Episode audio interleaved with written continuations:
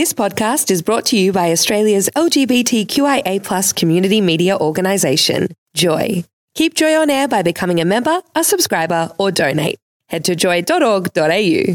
Joy, a diverse sound for a diverse community.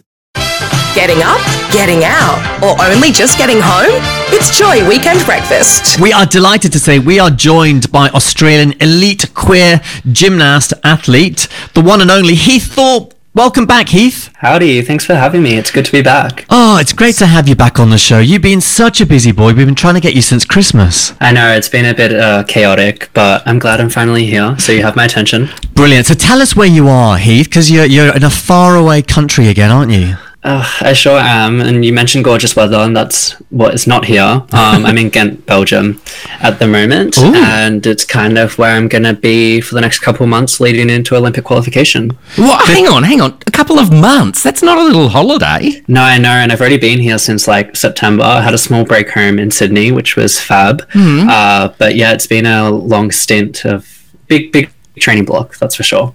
It's your go-to training place, isn't it? We know you like it there. I do, yeah. It's just a really good program. So Now, the last time we spoke to you, Heath, was way, way back, I think. Um, yeah, maybe it was before you left Australia to go to, to Belgium, and you were going to take part in a in a different competition in I think it was called the Bundesliga.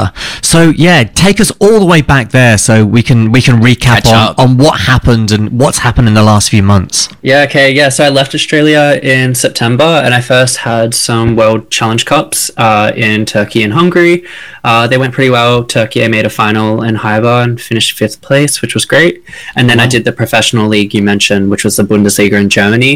Uh, so that was a seven competition long league, and uh, very different format, a lot more fun, a bit more intense, but yeah, it was a really good time. And since then, it's just been kind of training and switching the focus to Olympic qualifications pretty much. And you had I, I don't want to blow your, your trumpet for you, but you did blooming well in the Bundesliga, didn't you? You, you actually had some fantastic performances. Yeah, it was a lot of fun. It's just like, it's a different energy, as I mentioned, and we don't really have anything like it in Australia. Uh, the crowds are pretty rowdy, and it's just overall a good time. So it was kind of like cherry on top to have some good competitions. Let, us stick with business. Um, what happens now then? Because you gotta you gotta train to get yourselves in the running to be in contention for uh, a place in the uh, Australian squad for the Olympics. Uh, What what does that process look like? That's correct. Sounds a little bit like America's Next Top Model. Hey. Which, also- which- which we'll come on to in a second. uh, no, but um, yeah. So Oceania Championships in May 22nd in New Zealand. That is like the Olympic qualification for myself, uh, pending making that team. So four Australians and four New Zealanders will go up individually against each other, and whoever wins all around on the day is selected. Um, Only one person? Squad. Only one person, yeah, and it literally just Hey. comes down to the one result. wow. Uh, so it's a No pressure. cutthroat. I know it's a Right? bit anxiety inducing even thinking about, but uh, we have a competition in Germany in six weeks, which is the DTB Pokal Cup, Mm-hmm. um, and four Australians will compete there against I think like 13 countries, and that will kind of be like the final decider if we make the squad to then go for that Olympic spot. Hey, you, you, so many months you're away in these camps and training.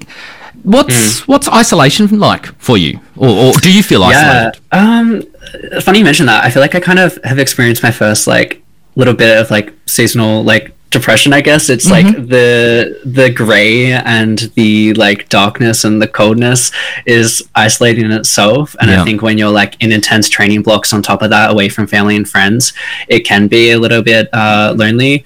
But as I said, like I have a pretty good squad here and a good support team, and also FaceTime and everything helps. Um, so it can be a little bit, yeah, a little bit isolating. But at the end of the day, I'm kind of pursuing a goal that I love. So Yeah.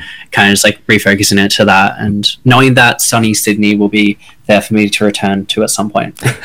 and you, you got back for Christmas as well, didn't you? Like we um, that's where we tried to catch you when we were just didn't have enough time. Yeah, uh, that would have been fun, but I had this whole like visa passport. I had to like drive to Canberra and then fly to Melbourne. It was a whole hassle, but it was nice to at least get back to see some of my folks and get some sun and go to the beach. Now we know you are an elite athlete, but I want to get down to the serious questions now. Um, I Social am- media? I am super impressed, super impressed with your voguing and your particular drops Now, if anyone hasn't Yeah. seen um, Heath, jump onto Instagram, look at Heath Thorpe, and, and follow him on Instagram. Um, Mm-hmm. How are you managing to get all that training in for the serious competition of voguing? Yeah, uh, I don't know. It's kind of just something I do every couple of Sundays. Um, it was actually my first point of like interaction with uh, the queer community in uh, Belgium. I kind of knew of some of the ballroom people, which is a part of you know ballroom encapsulates voguing. Um, so I reached out to them, and we had like a few training sessions. It's not something I take too seriously currently. Um, it's more just a bit of fun, and I walked a ball uh, which is just what you would kind of consider competing in one uh, for voguing, which was fun. Um, but yeah, I- I'm nowhere near the level of what a lot of people are. Uh, but it's a really fun and fab community, and it's a really wonderful culture with a lot of rich uh, history and context. So yeah, I'm just glad I can participate in it. And you don't you don't hurt yourself when you do that drop on your back because like, your, Yeah, your leg so, like- your leg goes back. Yeah. You- yeah. Paul's. If, So if the- you're playing along at home, Paul just did the action, um, but Yeah, not as did little skillfully. I was trying to demonstrate to Heath the thing that Heath does. That's, that's Um, stupid. Yeah. so it's it's kind of what you probably know as from like RuPaul's Drag Race would be called a, dep- a death drop, but Oh. that's kind of taken from ballroom when it's actually called a dip. Um, so that's like the correct terminology, and it does hurt your knees a little bit, but the kind of like idea of like voguing is to be able to like be like what we call like soft and feminine. So it's not supposed to like slam on the ground. It's supposed to kind of be like very graceful. Yeah. Um, it is very so flowing when you do right, it.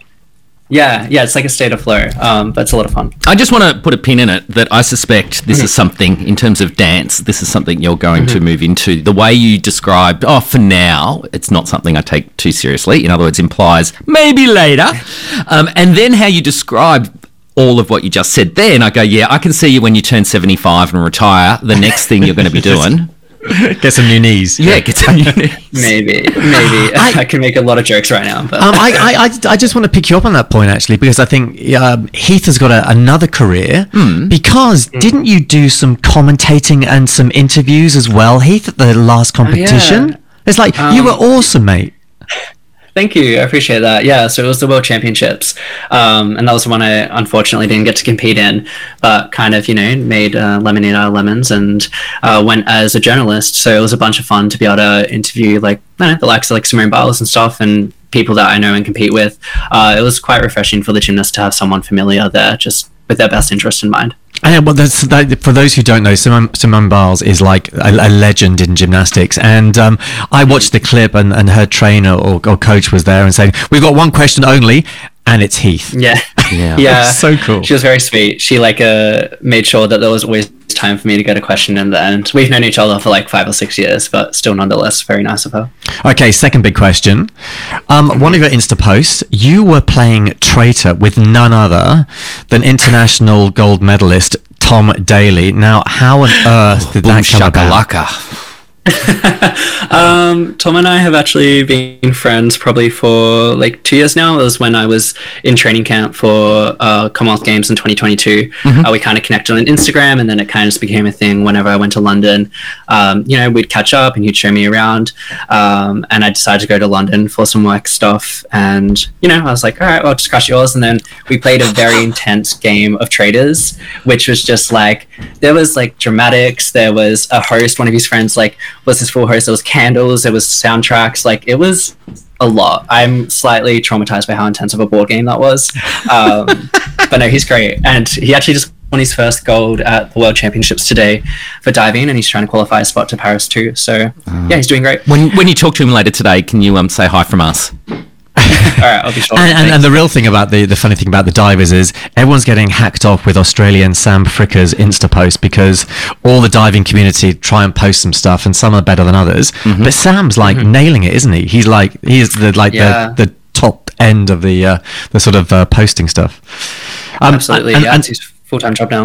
uh, it is. La- Nanda's telling me I have to shut up. Um, I got two more questions, Anna. We can wait for the news a little bit. Um, next question is: You're also giving some pretty personal body measurements. Uh, now, I thought this was a a bit funny, but as a gymnast, and, and, I, and I'm going to out you on this one, Heath. You said you have size 11 feet, and yet you still struggle to land some of your your your your, your somersaults. Why Yeah. why can you not do that with big flipper feet like that? Critical. That's a great question. And they're also like really pronated, which I thought would be a detriment to gymnastics, but I say it's more surface area. So really it's not an excuse because of my feet size. It's more just that I'm, I don't know. Who knows? I'll ask my coach why I'm not learning it properly. um, we're, we're super. We're super. Got everything crossed for you for the next um, couple of months, Heath. Um, we love you as always. Are you going to be putting lots of leaps in your floor routines again? Um, well, it's kind of interesting. Like next Code of Point, so next Olympic cycle, there's a slight change in rules that is somewhat allowing it. Uh, so Yeah. you'll see. Yeah, Congrats! That's So all because of you. Thanks. I guess. uh, so you'll see more next Olympic cycle. This time it's kind of just all all business. So we'll see how that goes first. And everyone who's interested in the leaps conversation, jump onto the Joy website and look at our previous conversations with Heath, and we'll give you all the explanation about what happened and why it happened. Um, Heath, thank you ever so much for spending the time with us again this morning. We love you to bits, and we wish you all the very best in the upcoming selection process for the Olympics. Um, and have a great, great uh, couple of months. Thanks for listening to another Joy podcast brought to you by Australia's LGBTQIA plus community media organisation, Joy. Help keep Joy on air. Head to joy.org.au. Joy, a diverse sound for a diverse community.